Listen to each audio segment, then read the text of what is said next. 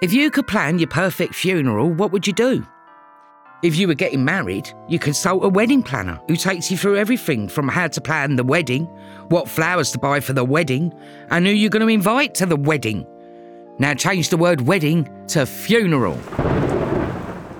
Hello, I'm Kathy Burke, and I'm here to tell you about my brand new podcast, Where There's a Will, There's a Wake. Join me weekly as I have a natter to some of my favourite people about their fantasy funeral, including comedian and director Stewart Lee, Are you asking me, are there people that I would like to see me die? Yes, Diane Morgan, Just put me in a body bag, pop me in the back of an Uber, take me to the crematorium, burn me. and Kettering's top boy, James Acaster. Well, it's a big job for the mortician, isn't it? Each episode, our famous face will meticulously plan their passing, from the death to the funeral, finishing off with the will and the wake.